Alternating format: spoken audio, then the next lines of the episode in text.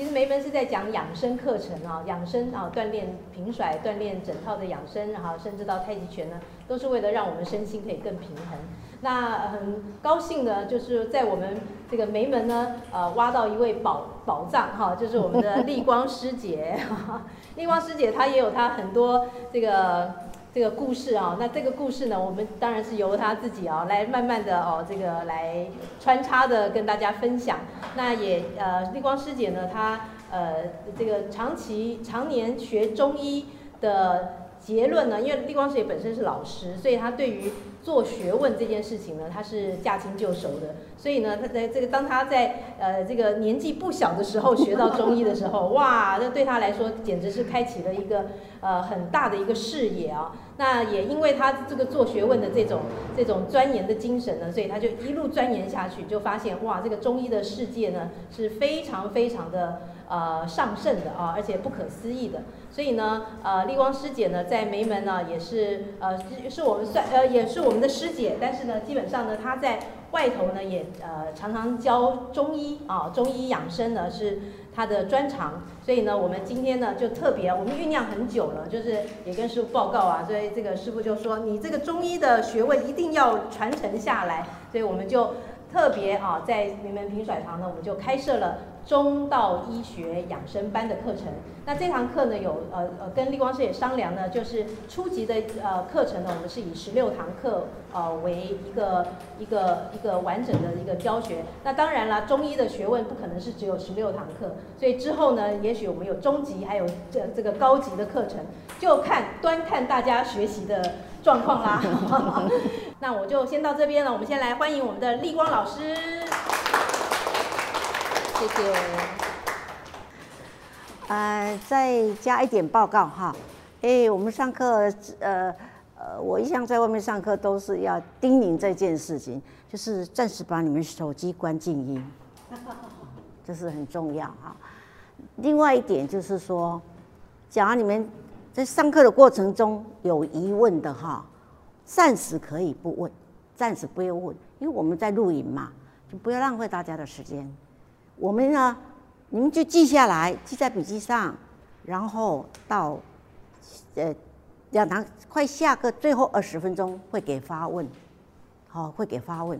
也许你们听完到那个时候，可能很多问题都迎刃而解了，哦，不需要问了。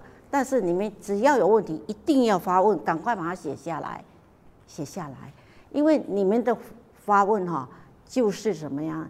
就是当老师的喜悦，因为我以前是当国中老师的，我学生越发问我就越高兴，他可以把我问到我整个下课都没有办法下课，接着上第二堂课，哦，那我真的很喜悦，因为有问题就是进步的力量，你没有问题就听了马上忘记，一定一定忘记哈，还有给大家的这个讲义是非常珍贵。我为什么说它珍贵呢？它是古人的智慧，也是我的老师把它揭露出来了。啊，我们我的老师，我有三个中医老师，三个都会揭露这个东西给我们。我是帮他们传道的，哦，我是受益者，先受益啊，然后再传给大家。所以我的那个自传里面，简约自传里面有我有讲。我是受我的恩师的教导，说啊，你又是当老师的，口才也不错，那你呀学得那么好，应该再去讲。哦，那不止这样哦，不止我的中医老师这样讲，来到了梅门，我们的师傅也这样讲了。因为我常常跟师傅互动的时候，会报告我的心得。然后他还有我呃，二零二零二一年的原呃。叫做什么？圣诞夜，啊，是抬着进来的。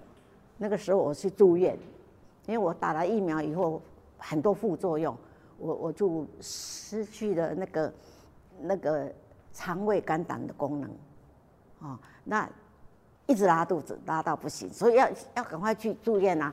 但是我住院十四天以后，欸，医生说要给我开刀，我说不要，我不开刀，我已经八十岁了。我不希希望做开刀，然后我也不希望做化疗什么的那个哈，所以医生就放过我说叫我明天就办出院了，然后我明天办完出院，我就直接到梅门来，哦，那个时候是抬进来的哈，用个轮椅呀，就这样抬进来的，但是师傅后来有跟我讲说，看你当初进来的时候有一点担心，师傅很客气说有一点担心，其实我自己都知道已经没希望了。没希望了啊！为什么？眼睛也看不见啦，讲话也讲不出来啦。哦，那眼睛看不见表示什么呢？表示我肝衰竭了。因为我们的肝哈是主筋，筋肉筋哦，那个猪脚筋这个是筋哈。我们肝是主筋的，管筋的，开窍眼。哦，所以眼睛病变，眼睛看不见，表示你的肝也衰竭了。好。再来，我讲不出话来，我一句话都讲不出来。我知道我周围很多师兄师姐在跟我问好，在跟我关怀，但是我没有办法讲出话，眼睛也看不见，嘴巴也讲不出话。嘴不嘴巴讲不出话是什么事情呢？什么问题呢？脾胃衰竭。好，因为我们的脾胃啊是主肉、长肉的，我们吃东西就是要长肉、长肌肉的哈。然后脾胃。主肉开窍于嘴巴，所以嘴巴不管用了，表示脾胃衰竭了。好，然后当初我进来是喘，一定要弄那个氧气的。哈，我是喘，喘喘，所以表示什么？我的心肺功能也衰竭了，所以我的肝、心、脾、肺、肾完全衰竭了。我自己知道没有没药救了，我很很。很笃定，我就跟师傅讲：“师傅，我没希望了，我也不想活了。”这样子，哈，当初应该是讲真实的话，也有一点，有一点情绪化啦，就说我不想活，现在这个样子不能活了的意思的。啊，师傅就很很，师傅很会照顾人，就对了，他 就赶快请我的女儿婉君，她也是教练嘛。就怎么样帮我呃呃安慰，或者是教我怎么啊？这个心路历程很长哦。假如你们有兴趣哦，可以去看什么呢？最近我有录一集叫做《频甩奇迹》，是不是？频哦，频甩传爱的奇迹。YouTube，你只要打这几个字，就可以看到我的分享。好，那前面一小时是我都在甩手啦。你们要听分享，可以从一小时后开始听。有时间你你你就全部看，没时间你就从第二小时开始听。我讲的非常清楚。那我今天能够重生，半年后我就重生了哦。半年后我就全部好了。哦，全靠梅门，就是李凤山师傅的功法。还有我的那个中医师帮我调药，我的中医师帮我调一个药叫分消汤，有听过吗？分消汤，它叫分什么消呢？就是我身体里面的血水很多，因为我做住院十四天以后，我全部瘫痪了，那个打点滴的水都没有办法出来了，就全部积在水里面，那个是叫血水。我们身体里面有血水跟真水，真水就是我们的肾水。但是这个血水怎么办呢？血水没有出来，还是所有五五脏六腑都衰竭，一定的哈，一定是衰竭，最后就往生。那我这个怎么办呢？我到了梅门开始奇迹出现了。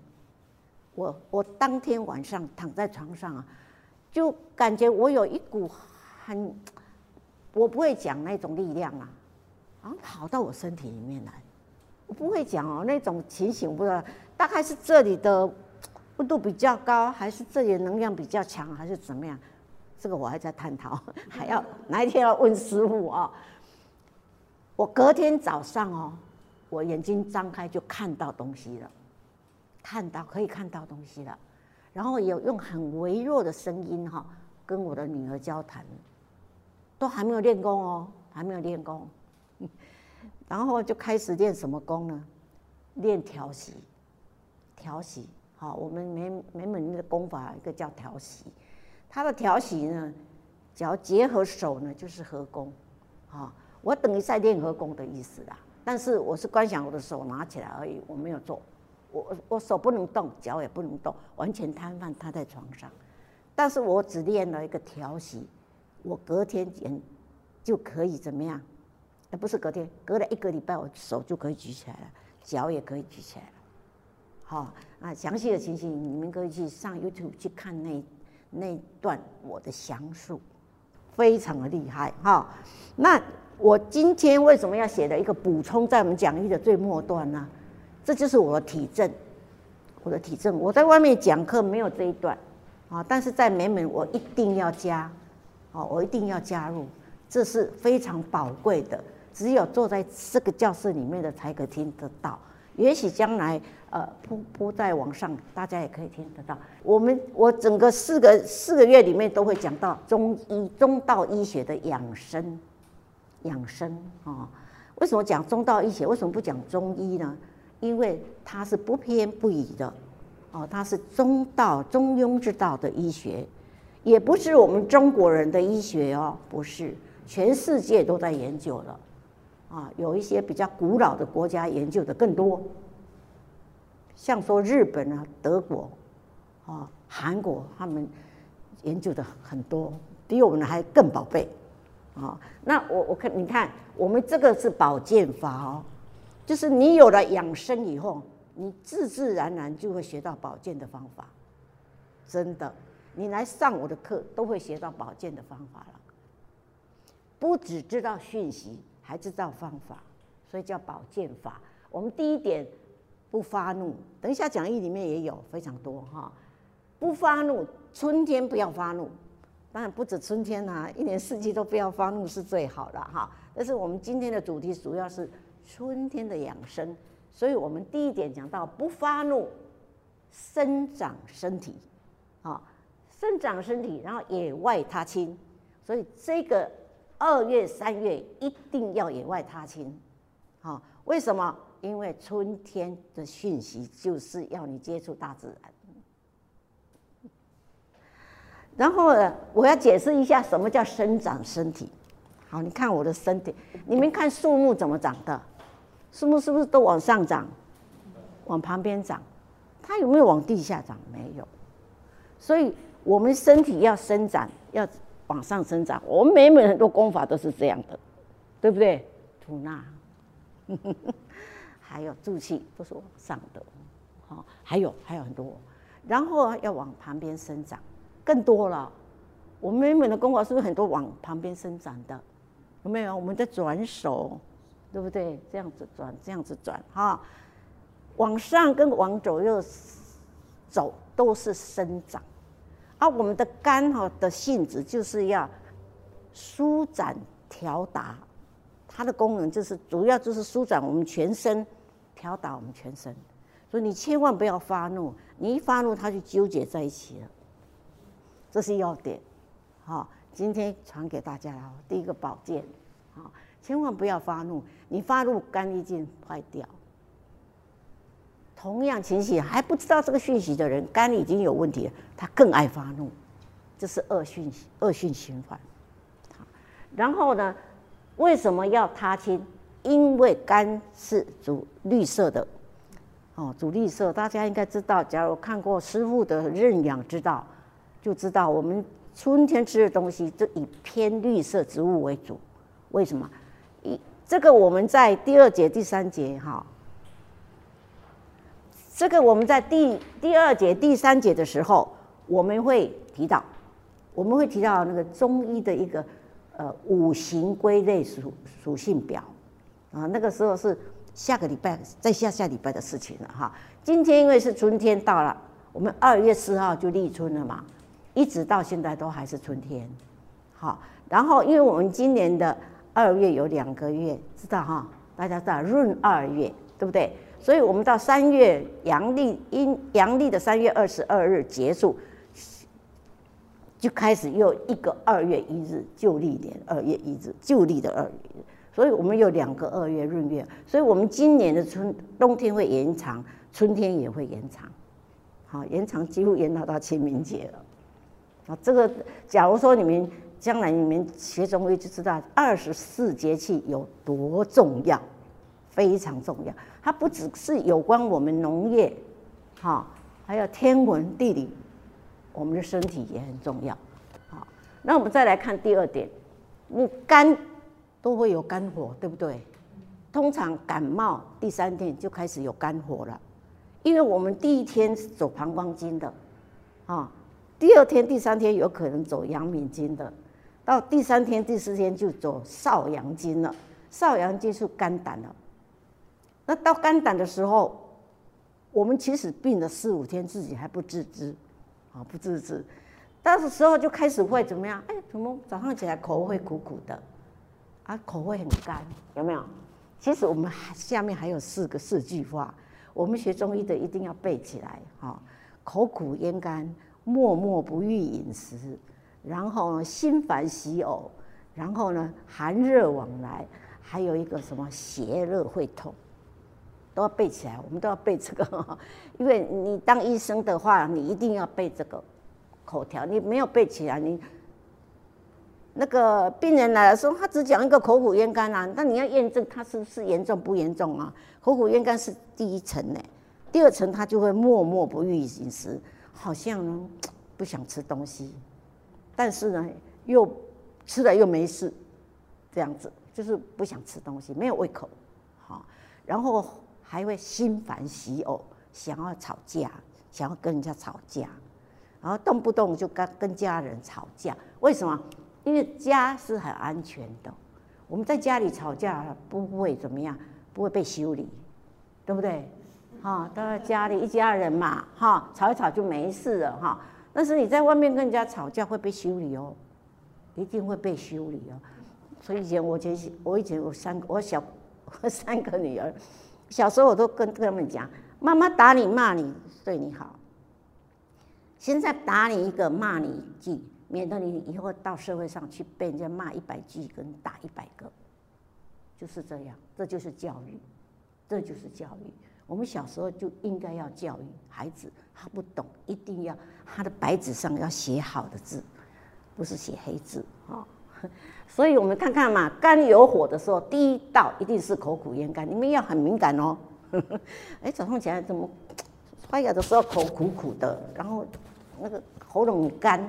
好，刚刚就想要去喝水，有时候说喝水啊，喝一杯还不解渴，喝两杯也不解渴，我们叫饮不解渴啊，这是中医的专有名词。饮不解渴就表示你生病了，这个时候口苦咽干做什么呢？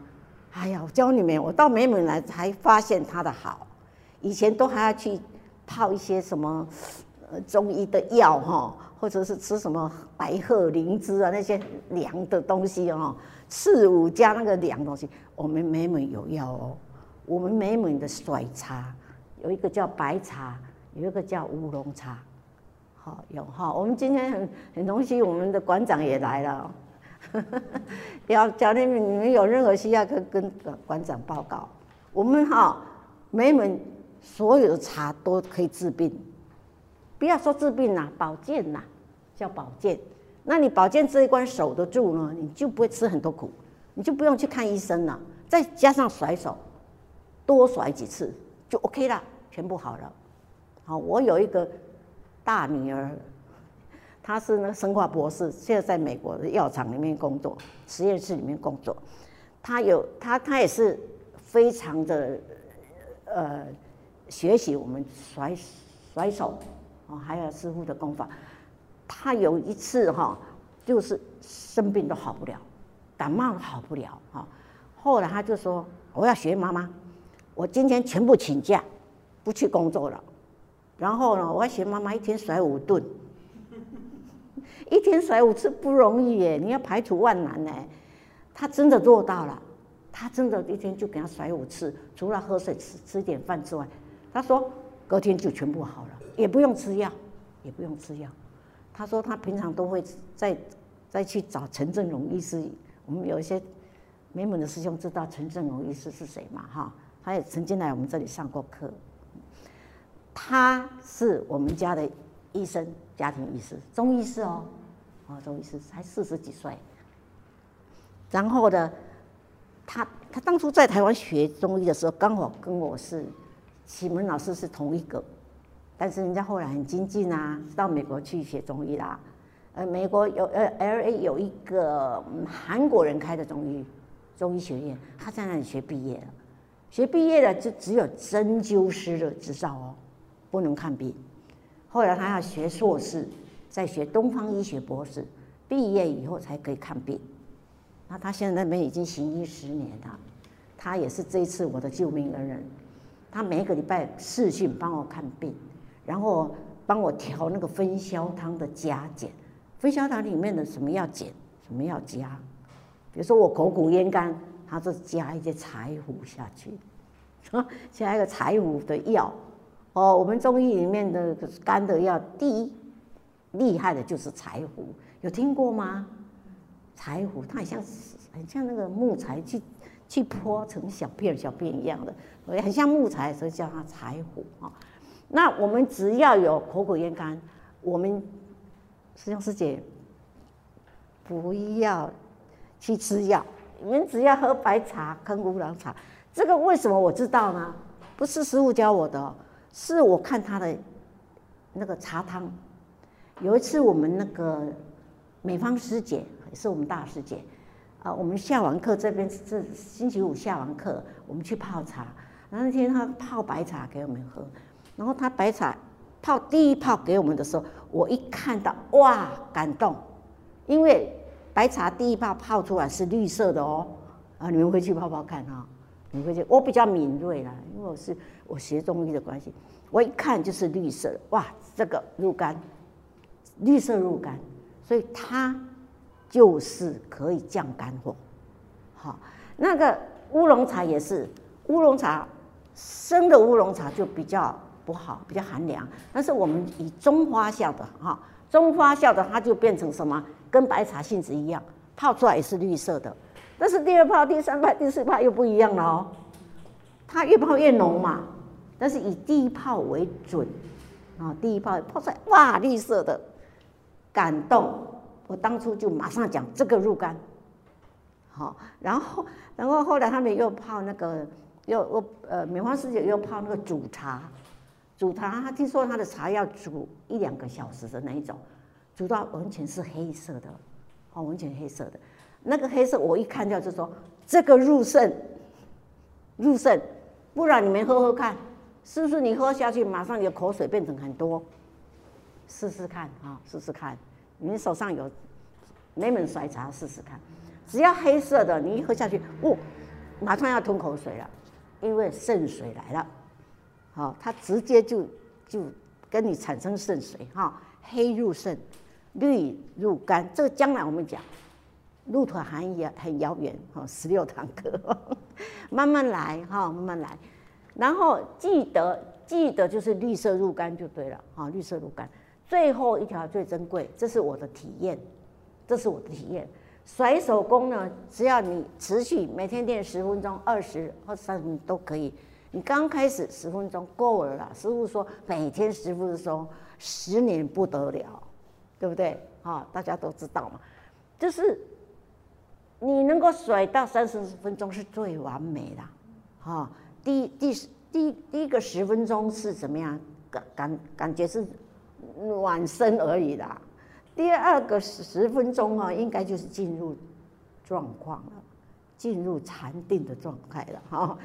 三第三三十分钟呢，都可以调整身体了。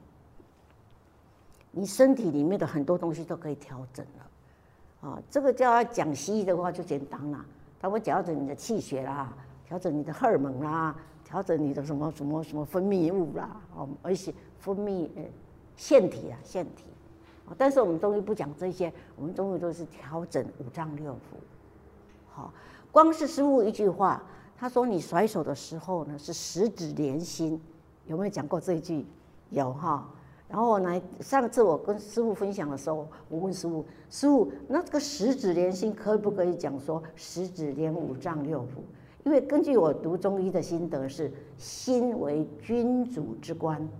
神明出焉，《黄帝内经》里面讲的，哦，心是君主，就是像皇帝一样，他的其他的肝、脾、肺、肾都是他的臣子，好，所以心为君主之官，你们可以写下来哦。心为君主之官，神明出焉。我写好了。他的官呢，就是什么君主，啊，就皇帝的意思，像我们现在总统一样，哈。心为君主之官，神明出焉。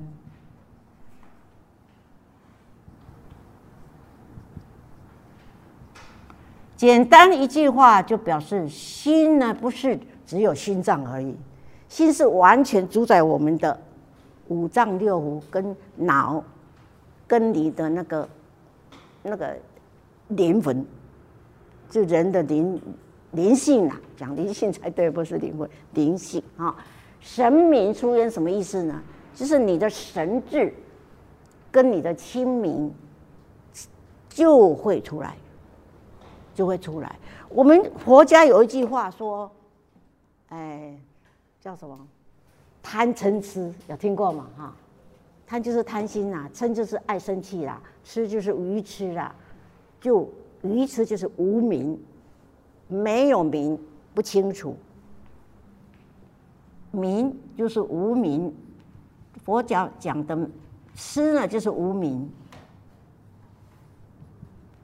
就是你就是不清楚，人家随便讲道听途说，你也在听，然后就去传播，这就是无明。所以我们那个赖哈的群主很多这样哦，很多很多不正确的资讯传到赖里面，就会一传百，百传千哦。当你这个人呢，心心心很笃定的时候，他的神会很清楚，很明白，啊，这个明白的明很重很重要，不是有名的名哦，我们拜的是名师，而不是有名的名师，是明白的师傅。我们那个出家众也是一样，就是像我们佛光山啊、慈济的师傅。啊，我们的拜的师傅都是要名的师傅，而不是很有名的，很有名不见不见得好哈，不见得哦哈。那我们要清清楚楚这个明明白白。另外还给大家一个资讯，哎，其实讲得很远哈，不过没关系，因为会联想到的一定是有帮助的。我想今天来的几位年轻的啊，年轻的你们。一定在网络上看到很多资讯，对不对？有看过吗？新的能量是大脑的五千倍，有没有看过这句话？有没有？没有，你们等一下手机开就有，但是现在不能开啊。心的能量是脑的五千倍，你看，你看，不可思议的力量啊！所以我们脑动得很快，我们人类的脑动得很快，心比它更快，而且心是包罗万象的，全部都包。不是只有脑，脑只有发命令、执行命令，但是心呢，是连你的心灵的提升都包括在里面。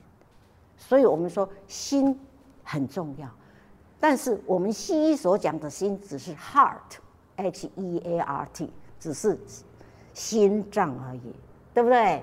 我们中医所讲的心是包括神明，但是这个君主因为他是皇帝嘛。所以他下面的肝、脾、肺、肾是他的君主，同样跟他同步。君主发布的命令，臣子同步进行。所以我我就跟师傅讲，可不可以讲说，我们食指是连五脏六腑，不止连心啊，不止连。我讲这个这个给师傅听，师傅认同，他说是这样。啊，但是我们要简单的讲，就是食指连心，所以我们在甩手的时候是不只顾到心脏啊。你只要知道这句话，你就知道它是顾全身，五脏六腑都顾。那为什么那么强调这个东西呢？就在第三点，甩手十到三十分钟，我们就可以调整肝胆脾胃的功能，厉不厉害？厉害哈！我们师傅，我们师傅曾经有有出弟子很多嘛，有很多回响，就是有人练好了回来见证体证哈，他有归纳了一下，说我们平甩功什么什么事情最容易感觉就是脾胃，啊，他是练到你的脾胃会先感觉到好，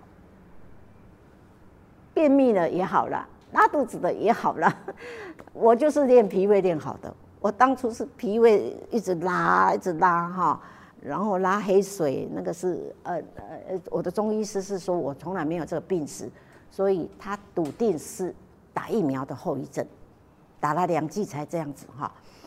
但是后来他检查所有的报告出来，没有什么问题啊，就是血液跟那个五脏六腑通通，不是五脏六腑，血液跟肠胃里面全部都是细菌。全部哦，完全是细菌，那是这完全是你没有去把细菌消灭掉是不可逆的哈。但是后来我好了，要再去找我的中医师，我我的中医师说，你为什么没有来找我？我说来不及，晚上十点拉到不行了，我要昏倒了。我们家刚好在万方医院的对面，所以就直接去医院急诊了。哦，因为中医没有急诊嘛。而且他人在杨梅，我不可能去找他。我先去西医院稳住生命，再说，啊，再说。事实上我，我这样决定是对的。十四天以后，我稳住生命啊，但是我水肿啊，我的副作用就是水肿，所以我到梅门来就是把我的脾胃先练起来，我就甩手甩得很勤，然后我的第三个月、第四个月开始，我的胃肠就全部回春了。就回到什么时候？回到我二十几岁的时候的的那个肠胃哦，因为我记得我五十年呐、我我大学毕业一直到发病的一五六十年啊，这段期间我的肠胃没嗯感觉没有好过，不是拉肚子就是便秘，不然就是感冒，这三个轮流来，真的是轮流来哎，我怎么吃药？我怎么那个时候我有练气功，我怎么打坐就是好不了，很很很懊恼啊！我不是没有看病啊，有啊，但是怎么都好不了呢？直到我来梅门练了第四个月才完全好，完全好。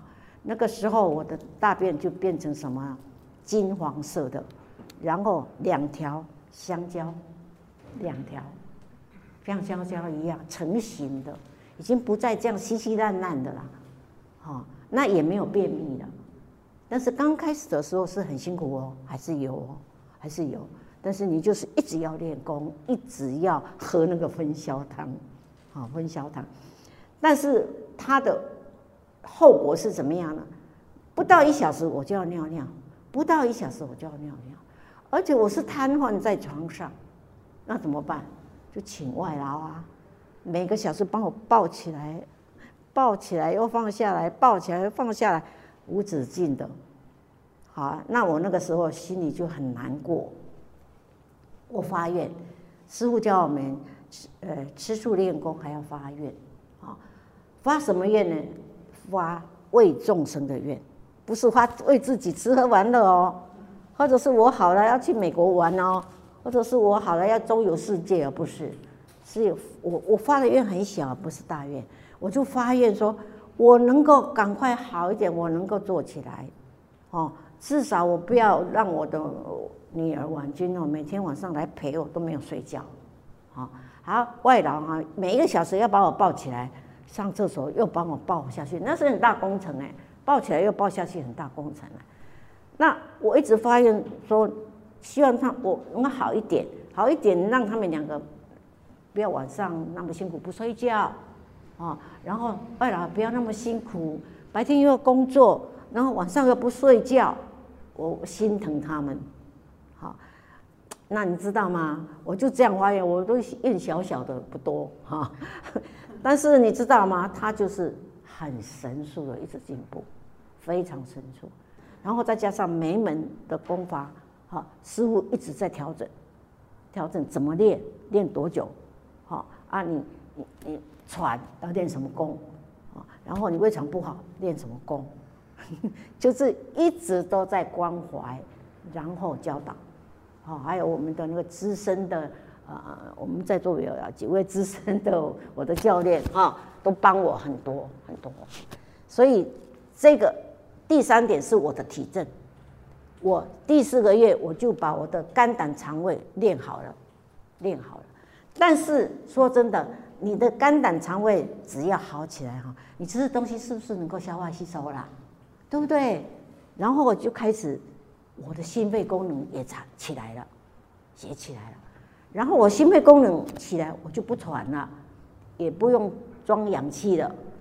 再来，我最后好的是肾功能。我的肾功能，我发现它什么好的呢？我就是小便大便正常啦。因为肾的功能，肾有六大功能，它是主宰我们人生命的主要生命哎，六大功能，其中就有大便、小便，哈，然后还有什么很多很多哦，还有一点就是，呃，他讲我们五五行论里面讲说，肾主骨，开窍于耳，啊，有这句话嘛哈，就说你耳朵病变一定是肾虚，肾虚了。然后我有一天晚上睡觉哦，第四个月的时候。晚上睡觉，我发现说，哎，我怎么没有听到耳鸣的声音啊？我的耳鸣声音就像下雨一样，所以我每天晚上都听到下雨的声音，那不奇怪，好，不奇怪，我只要看看外面没有下雨，就一定是耳鸣。好，然后呢，第四个月居然没听到了，没听到下雨的声音了哦，那是不是我的肾已经恢复健康了？对不对？十几年的耳鸣呢？不容易好，耳鸣是最不容易好的，我居然把它练好了，所以我我就是一一把这三点呢跟大家分享，就是说我们美门的功法就是这么厉害，啊，我们除了读这个一般的养生资料之外，我们要加上我们自己的体证，还有师父给我们的功法。另外最后一点，我要还是要赞叹一下我师父。因为你知道有一个叫杨定一博士吗？认识吧？这个人是专门的自然医学的医师，他在美国得过得了两个哈两个医学博士，居然在美国在他手上的病人一个一个死掉，他就很 upset 哈，这怎么讲？啊，祖上哈，他就非常祖上，他就说，哈。我两个博士居然没有办法把人类救起来，他就开始研究了。他往什么地方呢？往东方去找，到大陆去找，到印度去找。后来找到了，找到了，找到什么呢？找到就是自然医学的疗法，啊，呼吸的疗法，哈，还有打坐的方法。这个在我们中医里面早就讲了啦，四百年前。明末清初就有一个汪昂哈的医师，他就讲讲了，他有讲一句话叫“勿药源泉”，有听过哈？有人有听过？最近师父也常常“勿药源泉”挂在嘴边。他说：“不要吃药，勿药就是不要吃药。”哦，勿药，勿写在这里哈，勿药，写写写简字哈，源泉。不要吃药了，不要吃药，但是你可以好好的、健健康康的源泉，就是说健健康康的。好，为什么不要吃药可以源泉呢？可以有办法，就是汪昂这个医生哦，明末清初他就发表了，直到现在那个书本还在哦。我们读中医的那一本一定要读得很熟，从第一页开始读到最后一页。从第一页开始讲什么？讲药，讲什么药可以治感冒，什么药可以治拉肚子，什么药可以 治什么？讲了一千七百多个方。但是呢，你要是没有读很熟，你不是中医师，你也不会用，对不对？有几个人能够读中医师？有几个人能够有那么多时间？到最后两章，最后两章，那个汪医师哈，他慈悲，他说。我来教你们，不要吃药也可以健康的方法。倒数第二章是急救，急救方法。那个急救方法不是你到到光华医院哦，到台大医院不是哦，是你在你家里的周围，你的前院后院的草地上，就有很多可以治病的东西。啊，他有时候还讲到什么，嗯啊什么，呃公鸡的的口水也可以治病，呃蚯蚓呢倒一倒，它的黏黏的液也可以治病。好，但是我最清楚，我就学到两招，一招是狗咬到。狗咬到做什么呢？去买那个北杏仁，有没有？我们杏仁有两种，一个是北杏仁，一个是南杏仁啊。北杏仁是中药，南杏仁是就是我们陶老师姐在卖的那个杏仁粉啊，那个就是南杏仁啊，甜甜好吃，但是它也是入肺啊。但是北杏仁苦的，它可以治病，治我们肺脏的病、脾胃的病。北杏仁啊，你在家里要准备一下，哦，准备这样一把就可以了。有一次，我的好朋友啊，我的好朋友，他被狗咬到，被狗，他们家有有两只狗在打架，还是三只狗打架，然后其中一只啊，他要把它弄开，就被咬它，把它的无名指咬掉哦，咬掉无名指啊，无名指就掉了流血，然后那个同学后来被我笑，我说你同样跟我坐在老师的那个那个教室里面，你怎么没有学到北杏仁？那个时候赶快北杏仁咬一咬，咬一咬，咬碎了哈，咬碎了，加上我们的口水，我们的口水也是可以治病的啊，就把它敷上去，好敷上去，都不要去理它，你就不要消毒，什么都不要，就用北杏仁把它包住，隔天早上起来它就全部好了。那他是隔天才来才打电话给我说有这么一回事，我说不行。赶快去买北杏仁，我就冲到他家，他家附近刚好有有一家中药店，我就买了北杏仁，然后我叫他咬，他说不行哦，我牙齿都掉光了，没得没得咬，然后呢我我帮你咬哦，他说好，我就帮他咬咬咬咬完了以后就把它糊起来，隔天我再去看他那个全部好了，全部伤口全部愈合，这厉害吧？哦，第二招，猫咬到之后怎么办？猫咬到，不要去急诊。猫咬到这些用薄荷叶，好，所以我们家里种一点薄荷不错了，有时候还可以泡茶，对不对？可 以放在茶，呃，做一个青酱，好，然后来来来做做做那个意大利面这样。其实这个薄荷也是一个很好的药。当猫咬到的时候，比狗更厉害哦，因为猫的唾液比狗更毒，比狗更毒哈。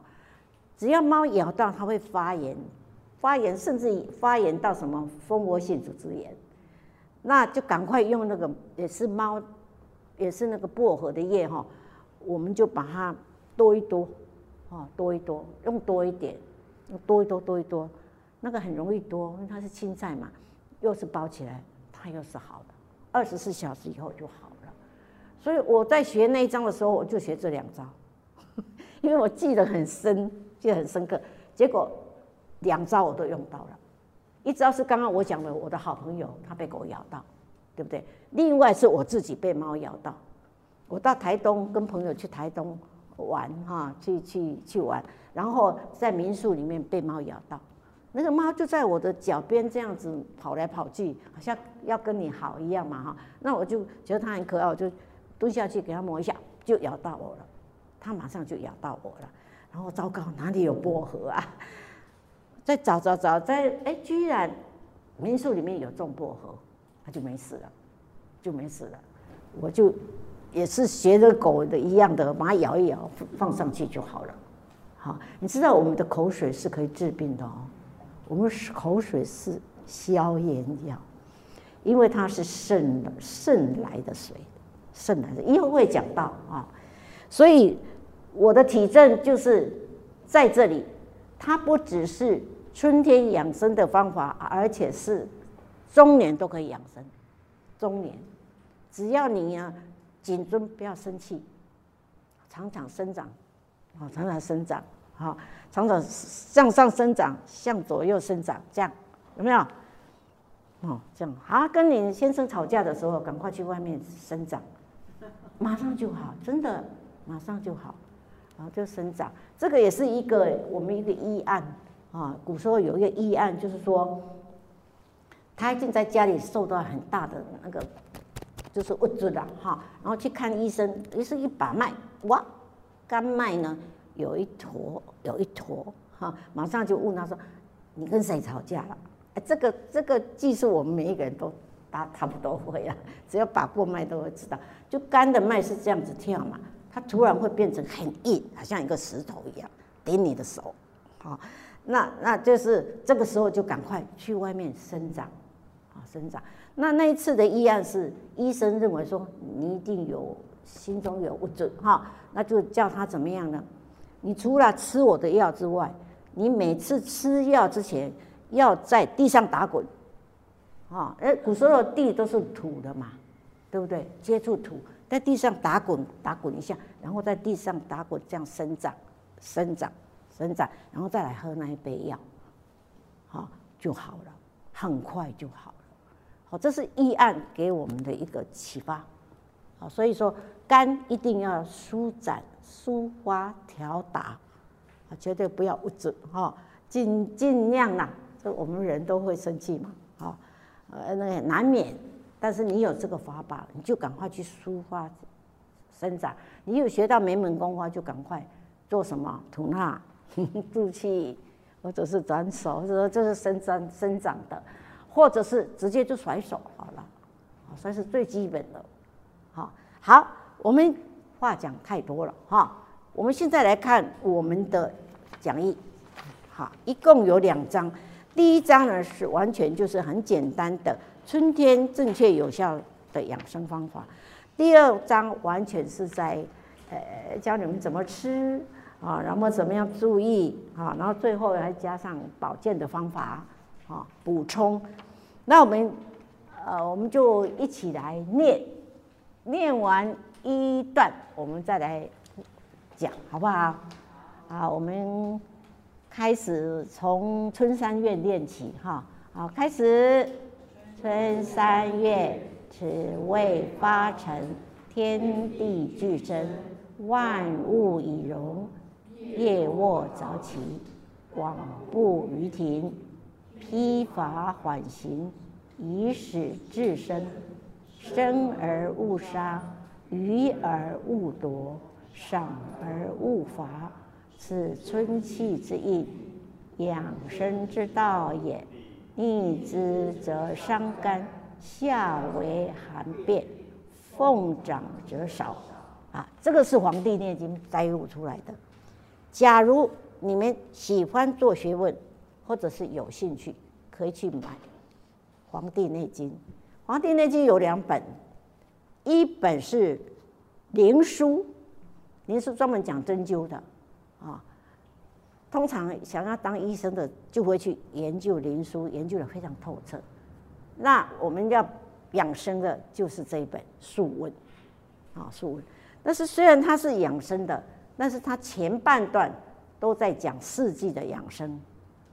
但是后半段呢，有个七大七篇大论，它是讲得非常的深，好，那个假如你们想做学问的，可以去看这一本书，不难，因为它有翻译本，它每一段下面都有翻译，哦，就可以搭配着念。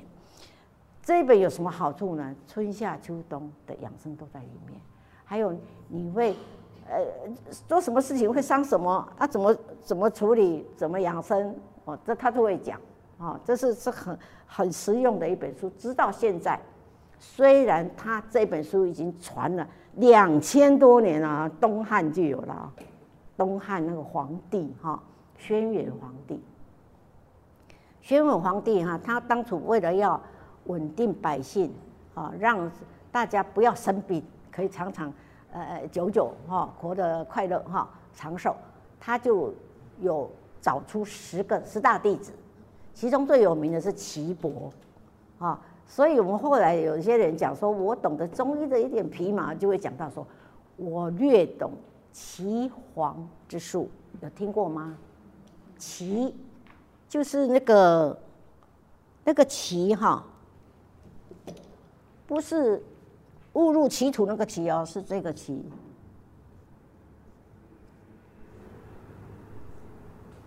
有听过吗？有看过吗？什么叫岐黄之术？就是岐伯物，岐伯与黄帝的对话。岐伯与黄帝的对话，好，在两千多年前东汉的时候，他皇帝不是只有这一个弟子，还有九个，什么雷公啊，什么那个都 很少出现，岐伯最常出现，啊，那皇帝常常会问岐伯什么什么什么天文地理人文都问，好，那岐伯就会回答，所以岐伯学问是比比皇帝好。但是皇帝愿意怎么样，放下身段来问，好，那岐伯也很认真去做学问，来回答皇帝，所以我们才会讲说，我略懂岐黄之术，我只知道中医的一点点。哈皮毛之术这样子。好，那我们刚刚讲第一段就是从《黄帝内经》摘录出来的，好，它在哪哪一章呢？它在，呃。假如里面有书的话，可以去翻哈，翻第一章，就是书里面的第一章。好，第一章叫什么呢？第二章，第二章叫四季调神大论。四季就是春夏秋冬，四季调神大论。第一章是上古天真论，上古人怎么样养生？好，讲得非常清楚哈。然后。四季，四季，四气不是季，是气，气体的气哈。四季调神大论是在讲四个季节，春夏秋冬。那我们大家都知道，春生夏长，对不对？什么叫秋？春生夏长呢？秋收冬藏，常常听到，对不对？简单的讲就是。春天温度来了，只要一立春，温度就慢慢起来了。尤其哎，三月六日，我们明天、后天三月六日就有一个惊蛰，有没有？惊蛰，那个字哈，那个字就是虫哈，会赶快会醒醒过来。什么叫惊蛰呢？惊蛰就是会打雷，那一天一定会打雷。没有打雷的地方，不表示说它不是春天，只是有的人天气比较敏感，比如说我们的呃嘉义以南一定会打雷，叫惊蛰。它一打雷，嗡响啊，那个虫哦，那个冬眠的虫啊就吓醒了，好，所以叫做惊蛰，吓醒了，表示什么呢？春天来了。为什么？春天来了哈，只要一打雷，那个。地地球的中间的那个火哈，火力就开始慢慢往上升，我们叫地气上升，地气上升。好，地气上升做什么呢？地气一上升，我们的 SARS 就来了，我们的禽流感就来了，我们的瘟病就来了，就是这样。哎，它就会。地气一上升哦，把那个地里面的细菌全部冒出来，你把它把它推出来。那我们古时候为什么那么多瘟病呢？瘟疫呢？就是因为古时候人人死掉，动物死掉，就是埋在地里面，对不对？不像我们现在有的烧，我们有那个炉可以烧，对不对？现在古时候没有，都埋在地上，所以那个地气一升啊，就连带的把那些细菌全部推出来了，推出来。所以春天你们不要以为春天很可爱哦，什么春春风得意，什么春风送暖，一堆呃诗人哈，呃那个那个那个在描述春天多可爱哈，然后多好玩怎么样，欣欣向荣，然后樱花也开了，梨花也开了，桃花也开了，感觉是是好像是很很好，其实它是隐藏危机，就是这个地气生，地气生。所以我们叫春发，夏长啊，就是说到了夏天的温度越来越高，越来越高，所有植物就会生长得很快，生长得很很快，因为它一定要生长才能够秋收，哈，所以到秋天呢就开始收，到冬天呢就藏起来了，那个时候所有的虫类啊，哈，那尤其冬眠的冬虫类都会又躲起来了，所以它是一个四季轮流。但是这个四季的轮流是天行健，怎么样？自强不息的，永远没有停的。它我们叫做无环无有环无端，它就一直在这样子就这样。但是可悲的是，我们人类啊，通常在这个天行健里面会把它做一些坏事，把它破坏，对不对？把它破坏，常常我们会做一些有的没有的，好，把那个所有的春夏秋冬的那个该生发的没有生发，该生长的没有生长，该冬天要冷的时候没有冷，好，然后就人类就会开始。生更多病，啊，本来我们不是说春天要怎么养生吗？春夏秋冬怎么养生啊？我们有养啊，可是它天气随时在变呢，它有可有可能春天又变又变成夏天哦，也有可能又变成冬天哦。我们常常有一句话叫“春春天后不面”，有有没有？台语有一句“春天就像后妈后妈的脸一样，随时可以变的”，哦。有时候春天是很温和的，很温暖，但是它有时候也会变得很冷。像上个礼拜有一天是变到八度，哎，降到八度，哎，对不对？今天又还好一点，那不知道什么时候又要变冷，又要变热，这样忽冷忽热。所以我们人要适应这个不良的天气哦。我们不是只只靠什么呢？吃了，我们还靠养生。养生就是让我们缓慢老化。好，所以我们刚刚第一段，啊，第一段，但是这个很有有些字很难懂啊，对不对？哈，有些字我们要不是学文学的，我们怎么会懂那么多呢？所以我们来看，它有一个解释，哈，我的老师在，他第二段跟第三段都有解释，好，那我们再来念第二段，好，开始，根据古圣先贤的生活智慧结晶。《黄帝内经》，也就是我国传统养生学的生理学，其中《素问·四气调神大论》中指出，春天的养生可以了解春天这三个月，也就是阴历的一、二、三月，是草木发芽。枝叶舒展的季节，天地一同焕发生机，万物欣欣向荣。好，这个就大家都看得懂哈，因为我的老师有把它稍微翻译一下。所以说，我们的春天呢，应该用阴历为准，一二三月。所以我们今年的春天是不是拉长了？是不是？我们有两个二月嘛，闰月嘛，哈。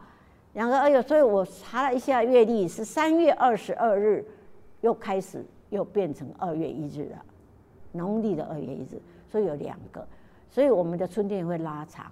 好，我们今天来讲这个很适合，哈，可以，我们可以知道说春天就是这样，好，往南往往往年啊，每一年的春天都很短。我记得每次只要一立春啊，那个阳明山的花季就开始了。啊，然后有时候到一月底就结束了，花季就结束了，啊，这就是因为春天很短，但是今年的春天很长，搞不好我们到三月底都还可以看到樱花在阳明山上开放，因为它冷很久嘛，哈。然后我们再来看第三、第三、第三段就解释得更清楚。好，我们开始，人应该早睡早起，多到室外。要解开头发，伸展腰体，以使情志宣发舒畅开来。当天地万物和人体生机发生时，一定不要去扼杀赋予万物和人体焕发生机权利，务必不要去剥夺。和人体焕发生机的行为，一定不要去破坏。这是顺应春天、养护人体生机的法则。违背此一法则，就会伤害到肝。到了夏天还会因为身体虚寒而出现病变。之所以会这样，是由于今天生机不旺，导致供给身体在夏天旺场时所需的正气歇早的原因。好，这一段就讲得很好，大家都看得懂。所以，我们春天为什么要养生？因为它后来的紧接着就是夏天。你春天没有养生的话，你到夏天就会一直拉肚子。所以《黄帝内经》有有一句话：“春病温，那春天的温度哈，有温度嘛哈？春病温，冬必熏泻，就是，呃，夏必熏泻。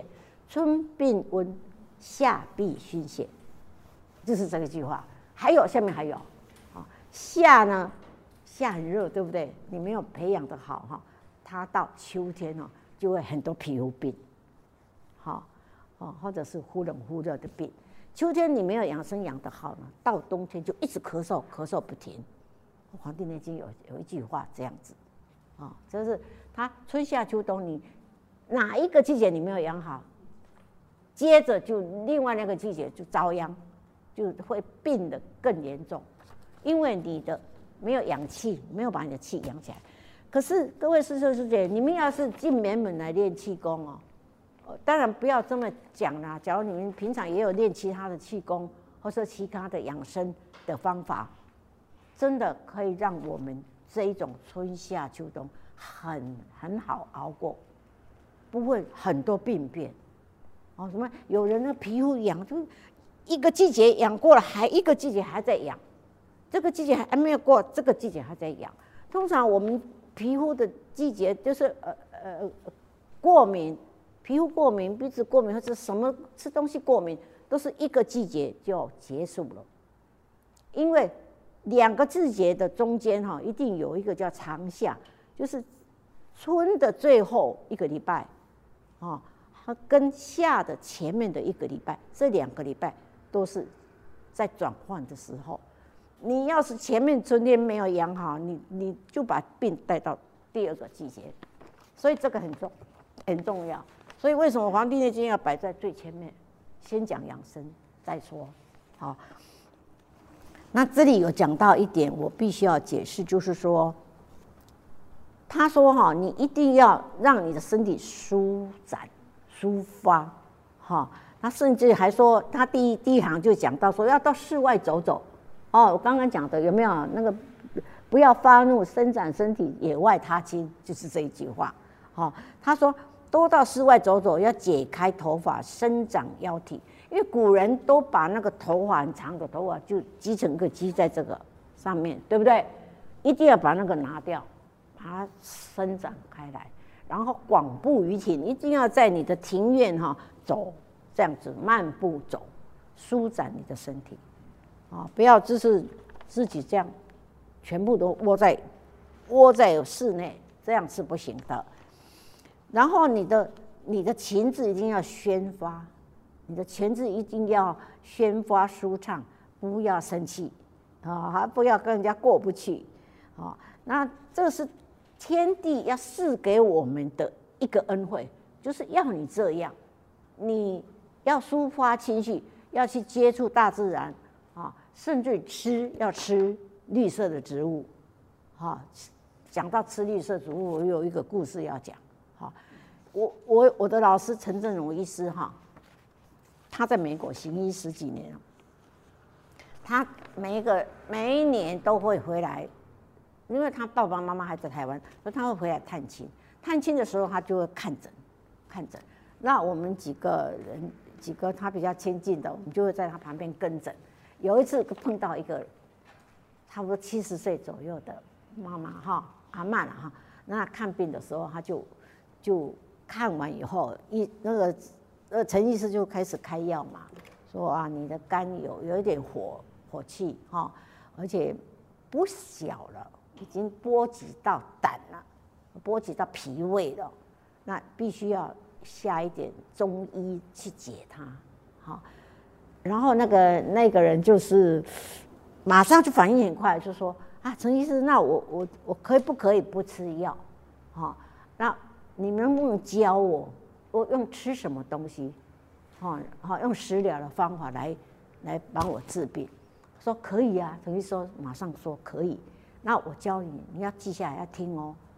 你一天哈要吃绿色蔬菜，要每一餐要出吃一斤哦，一斤的绿色蔬菜，当然煮起来不多了，对不对？那你三餐都要吃一斤、两斤、三斤，你要能够做到，你的病才能够减轻。然后你还要再舒展，啊，舒展、舒展，去外面踏青，不要跟人家吵架，不要跟家里的人生气。尤其是那个那个跟先生那个那个呃那个冷战，那个最不好，好，所以说他给他这些方法，后来他跟我说他做不到，他最不喜欢吃青菜了。那医生开的药，他开的药是每餐要吃一斤的菜哦，一斤的是还没有煮的，一斤不是吃完的一斤哈，是还没有煮，买了一斤来煮。三餐都要吃，后来他放弃了，他放弃了，这是医案嘛？我就在跟诊的时候听到的，医生这么讲，所以其实他他那个人哈，他已经不已经不是在保健的阶段了，他因为他没有保没有养生没有保健嘛，所以他在第下面一段就是生病，就是一定要吃药，一定要吃药了。你他没有吃药哈，医生没有没有办法。你你可能吃青菜吃那么多吗？啊，你可能都不生气吗？啊，你有可能说说不跟老板吵架吗？或者是跟你的先生吵架吗？不可能嘛。所以一定要那个时候就要下药。好，我们说一针二药，好，一针一针灸，二就要下药，好，好，然后一针二药，三什么？活跳跳啦，真没有药了啦！一针二药三活跳跳，就是说你一定要针灸加上吃药，你才有办法啊。当然，有的寒症的人还可以用艾灸，好用艾草去灸，艾绒去灸也可以。但是他的他的口他的口诀就是一针二药三活跳跳嘛，所以一定要吃药了，不然你已经不是保健阶段的啦。你已经是生病了啊！那个这个还有一个故事啊，看以后有没有机会讲。就是有个扁鹊，他他他有三个兄弟都学医，对不对？然后他他怎么样呢？他医术很好啊，只要他他手上的病人一定全部百分之百好。那皇帝就要他啦。皇帝说：“哦，这个人这么厉害，你能能不能来当我的御医？”啊，我要讲故事给大家听过。然后呢？皇帝就叫什么他臣子啊去请他，说等下你我们我们那个我们皇帝哈希望你到我们御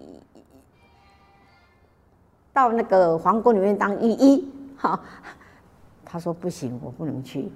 我们三兄弟里面我学的最差，我我最差，我不敢去啊。他没讲原因啊，那臣子就回去禀报皇帝，皇帝说哦，他那么拽啊。那臣子去请都请不来，我自己去请，就就就去了啊，去到他家，然后就问他说：“为什么我的臣子来请你，你不到一宫中来帮我们效劳？”哈，他说：“那我一定要禀报这件事情，不是我不愿意，是我不够资格。好，为什么？因为我们三个兄弟。”大哥学医学的最好，他在路上只要看见人有怪样子，走路怪样子，他就说：“啊，你回去绿豆汤吃一吃，哦，一定你的走路会恢复原状。”我是看另外一个，哦，你回去哈，要多运动，一天一天要走走两千步、三千步，那你的这个问题就会解决，就是用用。不吃药的方法，叫他怎么弄就好了。那我的二哥，我的二哥是有人一生病啊，感冒去给他看，他马上把他治好。好，那到了我手上的都是生了很大的病啊，都是不吃药不不针灸啊，都好不起来的，所以他就把他通通治好了。所以他跟跟皇帝报告说：“我的我的医术最差。”好，那这个故事后来我我有看很多书，有很多书都说这是杜撰的。原来他是在《黄帝内经》里面讲的，就是那个皇帝问岐伯说：“我们人类生病到底什么样子的？你可以讲给我听吗？”岐伯就说：“上工治未病。”好。就是最上的功夫哈的人是，你还没有生病就告诉你要注意啦，注意什么事情，好，那就不会生病了。中功呢，中间的功夫就是治预病，快要生病了，哦，快要生病，那就赶快怎么样，给他简单的食疗也好，简单的厨房的一个呃姜啊或者醋啊，是什么那种，吃一吃喝一喝就好了，好，这就是保健了。就是保健，那刚刚第一个呢，就教人家养生啊，啊，第二个就是保健，然后那个生病真的很严重了，才落到我手上。虽然我把他们治好了，但是其实我的那个功夫是最弱的，因为前面两个我都没有帮他们挡住啊，这是我大哥二哥挡住了，所以就是因为这个原因，我不能去当御医。结果皇帝是放了他哦。放了他哦。后来我自己想了想，也许皇帝会放他，因为皇帝只要把他请来，不是说他生了皇帝生了很大病才会找他吗？对不对？好，好，所以后来这故事是到此为止啊。有人说他是杜撰的啦，是编出来的，但是我们用利用这一个古人给我们编的这个故事，我们就可以知道说我们的养生多重要，我们的保健多重要。好，然后我们生病了，当然去找医师啊。就刚刚我讲的，我那个好朋友，他已经是生病了，他还要去找保健跟养生，来不及了，对不对？所以你们今天各位朋友到这里来做，真的是，呃，这是一个缘分啊，缘分能够学到养生，大家就知道春天来了，它天气随时在变哦。我们包包里面哦，一定放一件衣服。一顶帽子，啊，有围巾也更好。所以等一下我们，搞不好我们早上来是热的，下午要回去是冷了，刮风了。哦，尤其春天很会刮风，春天是非常多风的季节，可能你们还没有感觉到啊。自从你学了我这一堂课以后，你就去感觉春天的风特别多，非常多。即使艳阳高照，它还是风很大，很风。因为它就是它的特性，就是春天风大，啊，然后为什么风大？因为地气生了，地气一生，一定搅动这个世界的风，好，所以我们我们为什么要教这个养生？就是这个道理，就是让呃能够人类哈能够减少减少受害啊，减少受害，这是也是我们师傅的理念。为什么要教平甩功，还有其他的气功？哈。那我们再看最后一段哈，哎，最后第二段，我们再看看哈，我们一起念哈，开始。一中国传统养生学的理论，五行学说来说，春天属木，在五脏五腑中则为肝胆，也就是说，春天要好好的照顾肝胆。以现代医学统计学来说，春天肝胆病特别多，或因而往生。春天在五志中是怒，所以肝胆不好的人容易生气，怒又伤肝，真是恶性循环。五德系人。必须肝胆好的人比较有博爱慈悲心或恻隐之心。五神则为魂，也就是说肝不藏血、肝血不足等原因，可致魂不随神而动，出现梦游、寓意等不正常行为和言行举止。好，那我们。再来念最后一段，而不是最后一段呢，应该算哈。好，继续。总而言之，如何把肝胆照顾好，尤其是春天的时候，个人推荐加味养生饭面食，就是将柴胡或北阴城一个人的剂量约三钱或十克左右，加入米水中煮成米饭，或将它煮成水。或面粉做成馒头、包子、饺子皮、蛋糕或其他烘焙饼干等等，做成饮料也不错。好，到这里，这就是说，我们除了刚刚讲的一堆的养生之外，我们也要吃东西啊。我们怎么吃？好，这个应该我在美美里面会大量的跟大家分享的。因为我们美门不是只有练功哦练气的地方啊，我们的饮食也很重要。我们的厨房煮出来东西是与众不同的，跟外面的餐厅是完全不一样的。哦，我们的菜是熟又透又软的，哦，对不对哈？你们有买便当的就知道，那个那个整个便当里面的那些菜都是又熟又透又软，绝对不能说吃起来还生生的。或者清炒过了，而是是凉拌的，这个都在师傅的《认养之道》那本书里面都有讲过。啊，有有空你们可以去请那本书回去看哈。他就是说春天要怎么吃啊？怎么吃才会让我们的肝可以养养到，可以养到？就刚刚不是讲过陈振荣医师叫那个患者要吃一斤的青菜，绿色青菜，他绿色青菜一吃下。吃下去，马上就变成肝的营养，很神奇。这个我哈，最近在美门里面，我煮了一个五行汤，非常的夯，对不对？大家有喝过都知道。那个五行汤是是什么概念呢？就是青、赤、黄、白、黑五种，不管青菜或者水果都可以，好，或者海带也可以，木耳也可以。反正你家里有五种颜色的都可以，你就什么都抓一点，什么都抓一点。比较难熟的先下，先下去煮。像我的我白萝卜、红萝卜是先下的，它至少要半小时它才会熟透。然后呢，再下南瓜，再下高丽菜，啊，那就青赤，啊，高丽菜绿色的嘛哈，绿色的，赤色就红萝卜，黄色呢是南瓜。白色的就就是白萝卜，好，那黑色怎么办？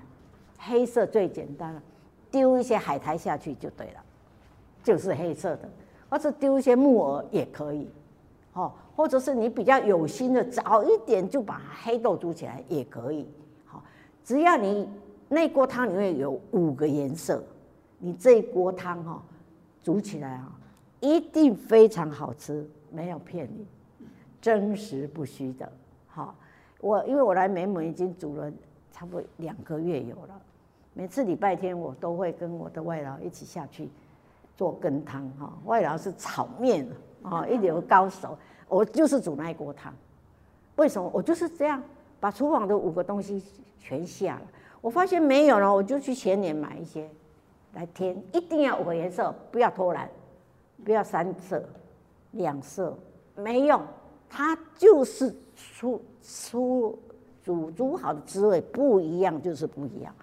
我们两千多年的两千多年的那个我们古文化的精华就在这里，就在这里。五行刚刚有讲到五行有没有？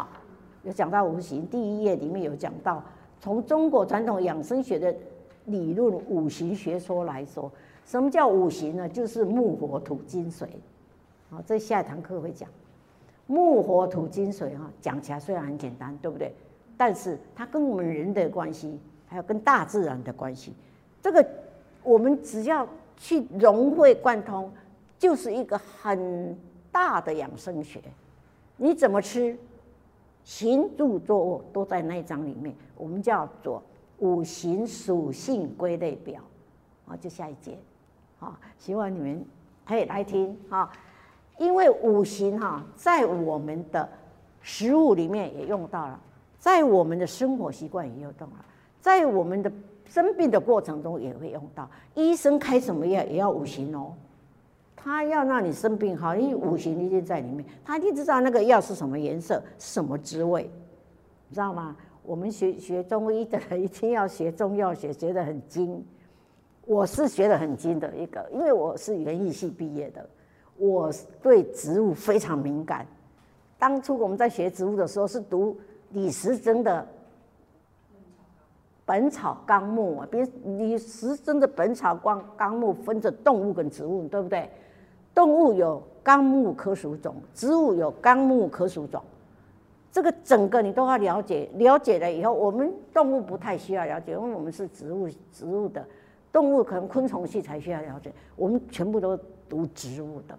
所以我在中医的领域里面，我读到中药学的时候，好，我真的非常开心，因为我几乎都懂一半呐，哪一个植物是在哪一个属、哪一个科、哪一个种，因为我都知道，哦，然后它什么颜色，它长成什么样的。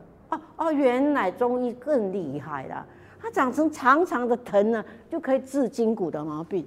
我们的筋骨就是穿来穿去的嘛，我们十二经脉是不是这样穿来去？那是筋藤藤的藤的东西，像那个何首乌，何首乌我们是吃它的，主要是吃它的根块根，像番薯的那个块根，哈，那个可以补肾哦。但是何首乌的藤呢才厉害，何首乌的藤呢，我们叫做夜交藤，晚它白天张开的哦，到晚上它两两只藤会交在一起，会这样一直一直旋螺在一起，到明天早上太阳出来它又打开了，这什么意思？什么意思？他就是会找什么东西去钻去钻。所以后来衍生到后来研究中医的人发现说，所有的藤都可以做，没错，都可以做筋骨的药，厉害吧？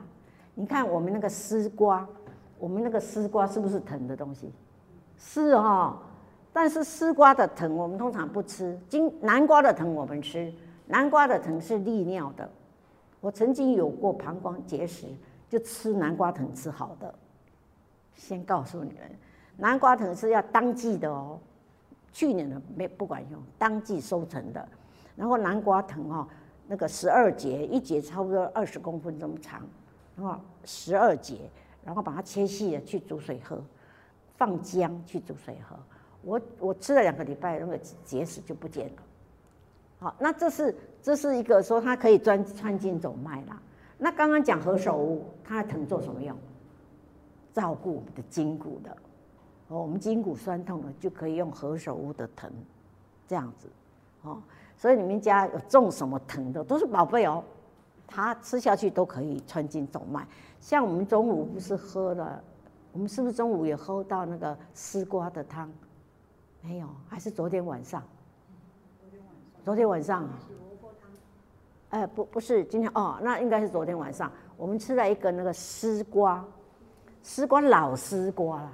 那有人会抱怨说：“啊，那叫老啊，跟那猪汤好难讲。”我跟他讲：“哎、这个是宝哦，这是宝，因为它丝瓜已经变成再贵薄啊哈，它那个丝瓜肉，你有没有看到它的丝瓜肉很像我们的肺，也很像我们的经络，就是纠缠不清的那种那种网路。它就是它为什么中药的名字叫丝瓜络？有没有经络的络？”它就是可以入你的经，入你的络。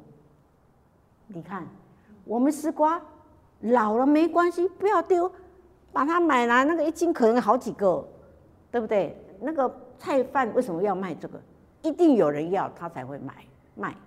我们买回来以后，就把它切切断去煮汤，光喝汤就好，放一点姜，光喝汤，你的经络都会舒畅。昨天晚上我们都吃了，蔡妈妈也吃了。哦，那个真的是非常的舒畅，你喝了以后就全身那个经络都畅通，非常好。所以我们很多是是古人的结晶啊。其实我们在用的食物，我们在用的药，都是古人他们去归纳统计出来的。啊，有毒的，它排除以外，像说神农，神农氏有没有？神农氏最伟大，他可以把药哈吃下去有没有毒，他都知道哦。啊，有毒的他就怎么样？不要了，不要当做我们的食物了。没有毒了，他把它归纳起来，然后吃起来能量特别高的，它就是药。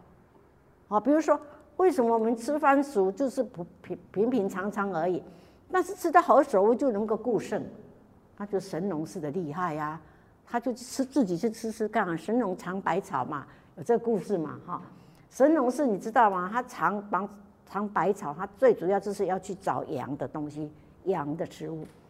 他找羊的食物长找很久，而且长很多，到最后他就长两只脚。有没有？你们看神农神农氏的那个，在网络上看他好像两只脚，其实那两只脚就应该也是杜撰的啦。应该就是表示说他尝到很多阳药，所以他就是长两只脚出来了，变成一个很阳的人。但是他后来怎么死死掉了？也是尝尝太多毒死掉了，很伟大哈。古人是这样哦，用生命来来帮我们找出药来哦。李时珍也是一样，非常厉害。讲到李时珍哈，就就讲一点点小故事。李时珍他有一句话用在我们的养生哈，米白米饭，白米饭我们是不是把它用白米哦，不是糙米啊，煮成米浆粥来喝，是不是？是不是很顾胃？你们要不要用糙米来煮？没有人在用糙米煮米浆粥啊，因为糙米煮不出米浆啊，对不对？你的胚芽米也煮不出米浆啊，就一定要白米。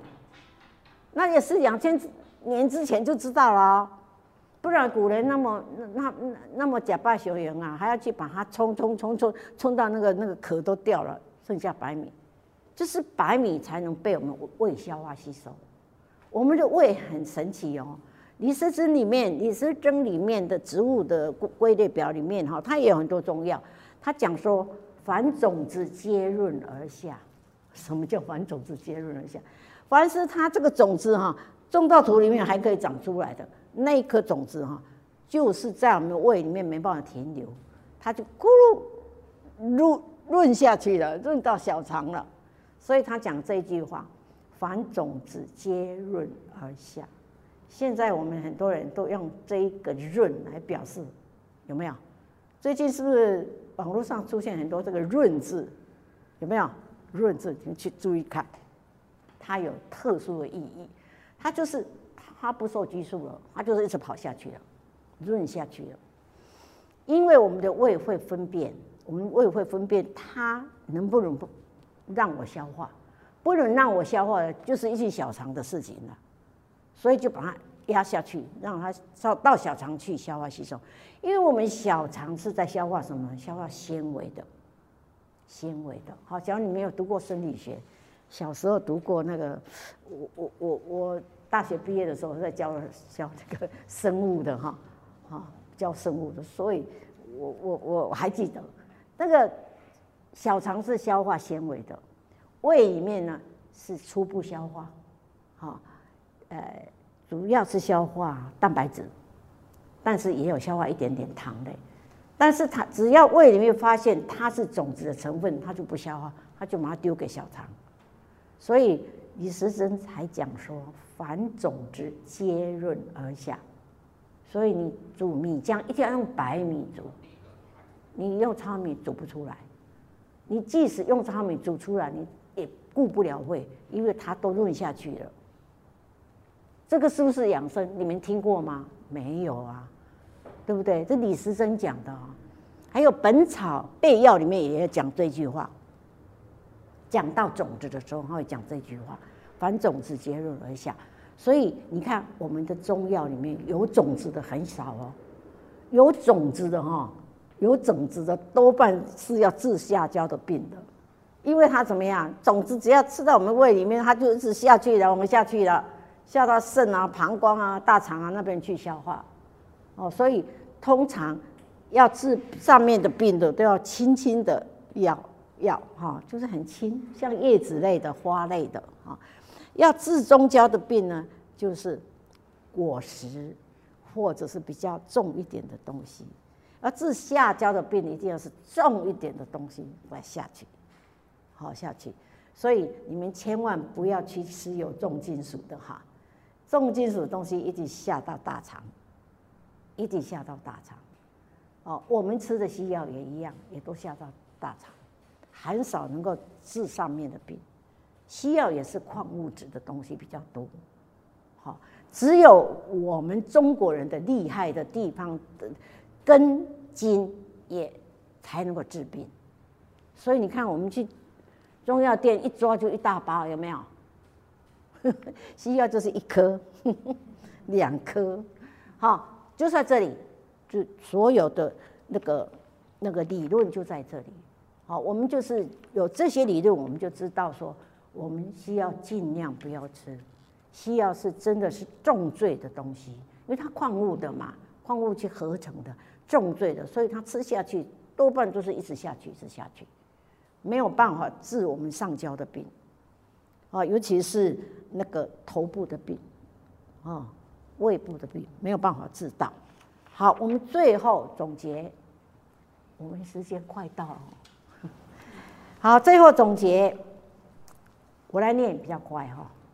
以养生学来说哈，柴胡，刚刚我刚开课的时候就讲到柴胡哈，忘记了，下个礼拜带来给你们看。柴胡它是无色的味，没有没有没有颜色，闻起来也没有味道，但是它有微苦。微苦，假如下下堂或者下下堂，我们讲到五行学说的时候，我们会了解说唯苦是入哪里？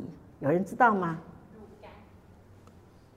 不对，心，肝是酸的哈，啊，肝是酸的，唯苦入心，所以我们第二章有讲到食物的哈，就会叫你们吃一点酸的东西，哦，吃一点酸的东西，吃一点绿色青菜。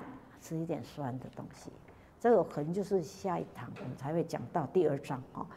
我们看以养生学来说，柴胡性味是苦的，这里应该讲是微苦哈。你们可以写微苦，真正苦的东西都是消炎药，消炎的啊。你只要吃到苦的黄连啊、黄芩啊、黄柏，都是消炎的。就是我们身体里面有发炎才会去吃到苦的东西，苦寒的东西都是消炎的。然后辛就是有一点点辣的意思哈啊，微寒哈，所以归它是归在什么经呢？归在肝胆，好，然后有和解退热、疏肝解郁、升举阳气的功能。所以现代药理来说，它有解热、镇静、镇痛、镇咳的作用，也可以保肝利胆、利胆。降血脂，你看可以降血脂哦，厉害哦！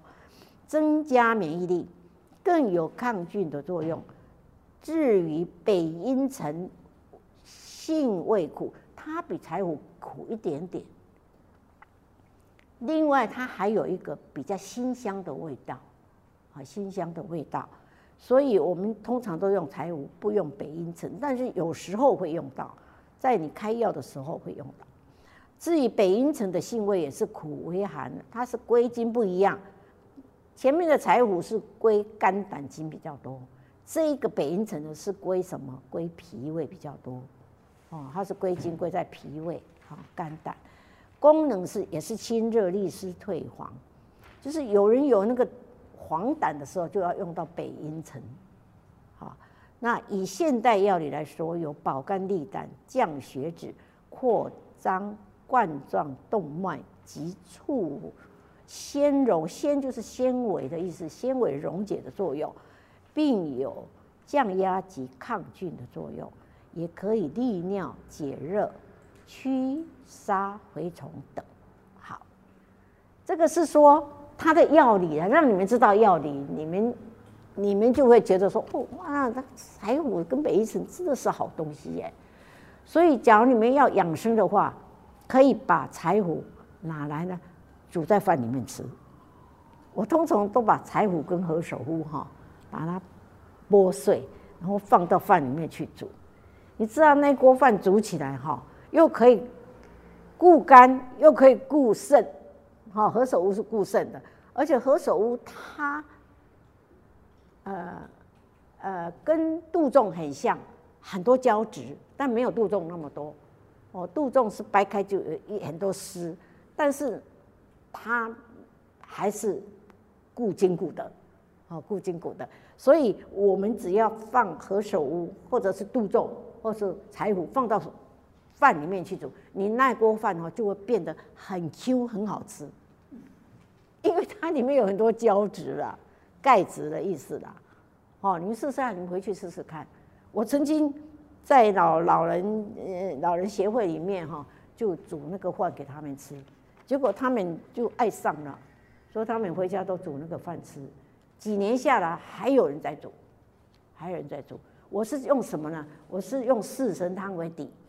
四神汤几乎到年纪大的都要吃四神汤了。我们我们师傅有一个六神汤更厉害啊。那四神汤是健胃利利水的。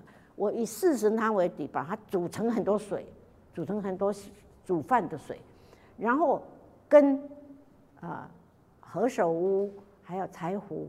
哦，然后一起跟核桃，还有核桃，多一个核桃更好吃哈。核桃把它掰细，然后跟米饭一起去煮，这一锅饭煮起来哈，真的所有的营养哈都在里面了，而且它饭非常 Q Q 软，很好吃。你只要多采两个青菜，这一餐就够营养了。我的老师哈常常就煮这一锅饭吃，他三餐就吃这一锅饭。这就就是他知道他尝到好处嘛，哎，所以说何首乌是个好东西。我们现在是春天可以吃的，可以吃的。假如你们平常有在泡那个什么呃养生汤啊，或者是有人喜欢喝安迪汤，对不对？哦，你也可以在安迪汤里面加一点柴胡，不止补气补血，还补肝胆。这是就是加减嘛，中药就是这样加减出来的。啊，安迪汤大家知道吗？知道吗？它是补气补血的嘛，还有黄芪、枸杞，还有什么？枸杞、红枣，有没有当归？没有，就这三个。对啊，补气，黄芪补气嘛。哦，那枸杞、枸杞是红枣补血，补血，凡是红色的东西都会补血，所以补气又补血。那你要是在补肝胆呢，你就丢两。丢两三条的柴胡下去，完美，完美，真的补气补血又补肝胆，尤其春天，春天一定要把肝照顾好。你的肝照顾好，你的夏天就会好过。好，夏天养生养得好，秋天又好过了。秋天养生养得好，冬天绝对不感冒，就不会咳嗽嘛。我们说秋天伤湿，秋伤湿，冬必咳嗽。啊，这是《黄帝内经》里面讲的。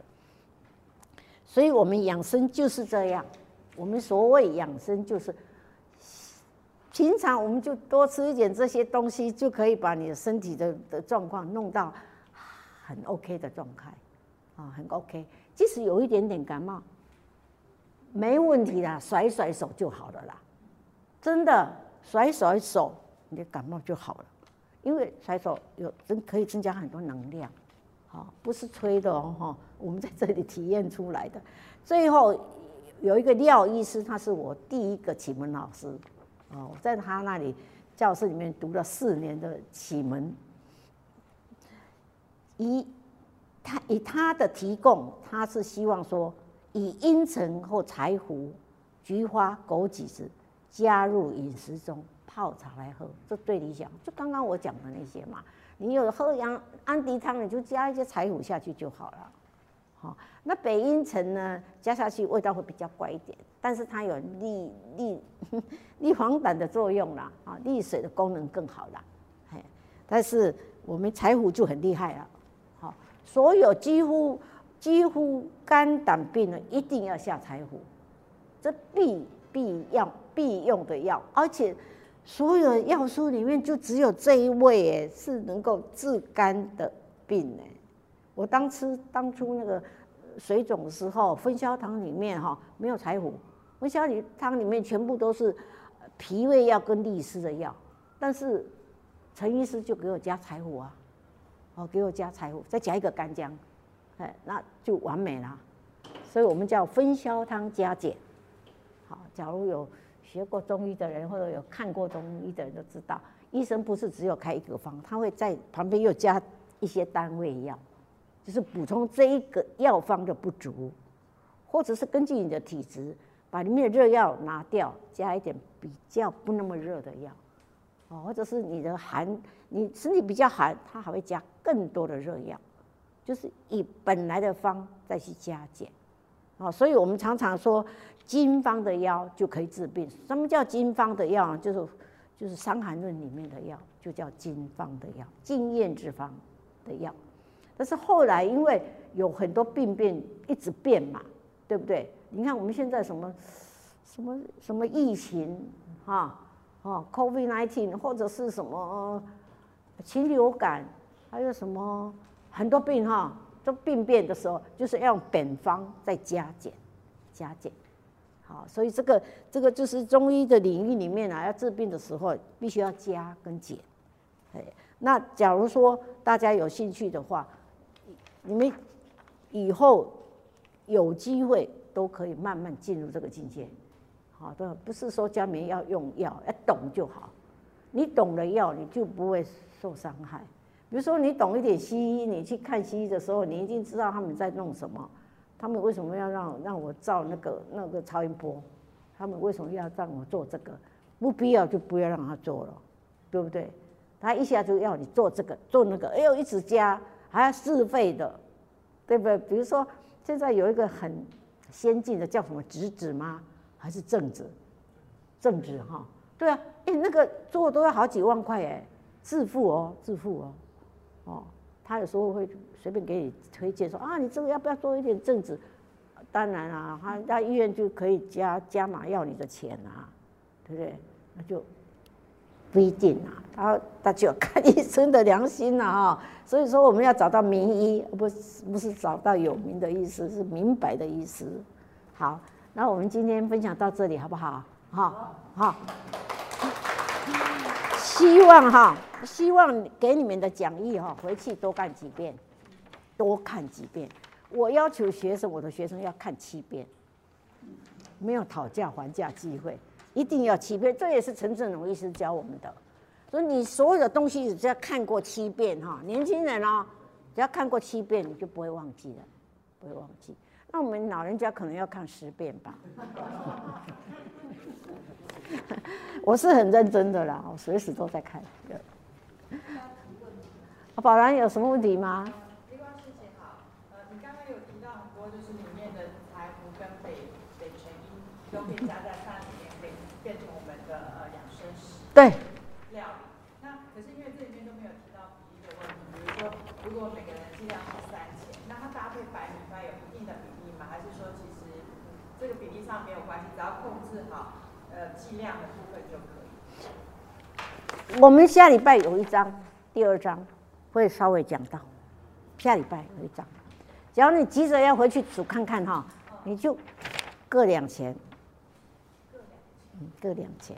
因为我们家都做一杯米，这样也是加两钱。哎，两钱是两杯米，啊，那一杯米就一钱，各一钱，你就柴胡一钱。啊，何首乌一钱，好，然后呃，刚刚讲的什么杜仲也可以一钱，对，那你下去煮饭啊，还有核桃，最重要是核桃一定要加，因为核桃是是补脑的，它也是走肾经的，所以这个这个四个在一起就是这黄金比例的啦，它就是一定让你的饭煮起来很好吃。非常好吃，而且你长期这样照顾，啊，长期这样照顾，你你一定是肝非常健康，肝非常好。肝健康怎么看呢？看他的脸色就知道，哈，肝有问题的人一看就知道他是绿色的，脸是绿色的，哦，当然你们刚刚开始学看不出来，久了你就看得出来哦。久了，你就常常在看人呢，因为你你学了中医以后，你会有一个不知道是好习惯还是坏习惯，就很喜欢去看人，很喜欢去看人，哎，他是什么颜色？然后他，嘴唇什么颜色？有没有？我们就是这样学过来的。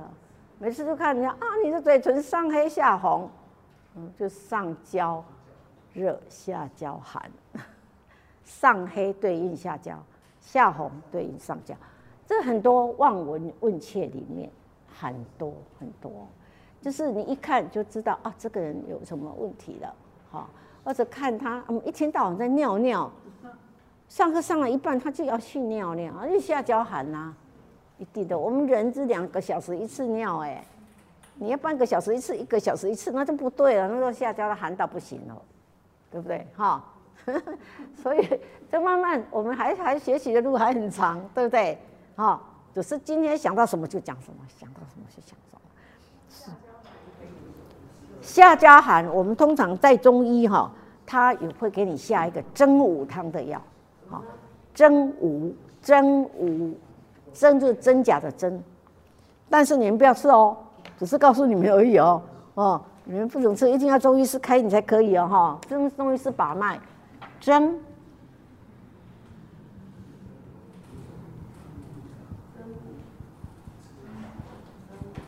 这个真武什么意思呢？真武就是北方的意思。嗯，北方生病了，那我们北方就是肾，就是北方。啊，下个礼拜讲到五行，你们就看得出来。哦，五行的那个图呢，北方是在下面，南方是在上面。好，这个我会讲，为什么它会跟我们学地理的不太一样？我们我们学地理，北方在上面，南方在下，为什么这样颠倒？好，那真武汤就表示说，你的下焦寒了，必须要用真武汤去点你的火，点你的命门火。但是我告诉你们，这是我告诉你的药哦。但是在我们美门不用吃真武汤，你只要认真一点练吐纳跟助气抱腿这三个功，你的那个肚脐以下的地方就热起来了。你摸摸看，摸摸看，好，这是美门的方法啦。但是我们还有一个就是艾灸的方法，哎，艾灸的方法。艾灸的方法就是，就是用温灸的哈，艾绒去温灸。你知道艾草哈很神奇哦，艾草它一片叶子哈，绿色的是凉的哦，它的艾绒是热的。然后我们古人会去把它烤干或者晒干，那个叶子不要了，叶子是寒的嘛，不要，只剩下艾绒。艾绒一条一条的那个艾绒叶子的绒哈，一条条就是把它捶捶得很细。垂到像棉花一样，然后拿来怎么样？放在布包里面，或者卷成卷成艾条，有没有？把它卷起来，卷成艾条，一烧就满室都温暖起来了。好，然后一烧呢，在你的重要穴道关元穴熏，你的命门火就会热起来。这个其实是用外热源呐。哦，我们是希望，我是希望我的学生啊，不止外热源懂，连内热源都自己会练出来。光是这个艾绒温身体哈，就可以让你哈熬过那种那个疫情，因为你的免疫力强啊，你的免疫力强啊，加上你再甩一下手，你会会不会发现你甩手甩完全身都热起来，一样的意思嘛？那是靠你的你的练功嘛。那那个外热源是外外面，我们可以穿衣服穿多一点，戴帽子、围围巾、戴个口罩，这个都可以让你的温度起来。你只要温度一起来啊，都超过三十六度、六点五度，甚至于到三十七度，你你就不会生病了，不会生病。哦，我们的温度只要降低一度，我们的免疫力就降低百分之三十。西医也证实了，啊，所有全世界的西医都证实了。那你降三度怎么样？没有免疫力了。你看现在在躺在医院的那个急诊室里面，或者是老人躺在那个医院里面，那些你去摸摸看，他温度都很低哦，手脚冰冷的，温度都很低，那个都随时有被感染的危险，因为他免疫力几乎没有了，已经降到三十五度、三十四度了，对不对？所以我们这个温度是不是很重要？衣服要穿多一点。喝了要喝热一点的水，要喝的热水，一定要喝热水哦，千万不要喝凉水。这是先讲啊，以后还有很多事情会跟这个有关。然后让自己身体温暖起来，只要你手脚一冰冷，就赶快想办法让它热起来，不然你就是被被传染的第一个对象。为什么老人会容易被传染呢？因为他就是已经抵抗力很差了，哦，是不是？我讲这有没有道理？有嘛哈？你们都这边点头。啊，那我们今天讲到这里，我们。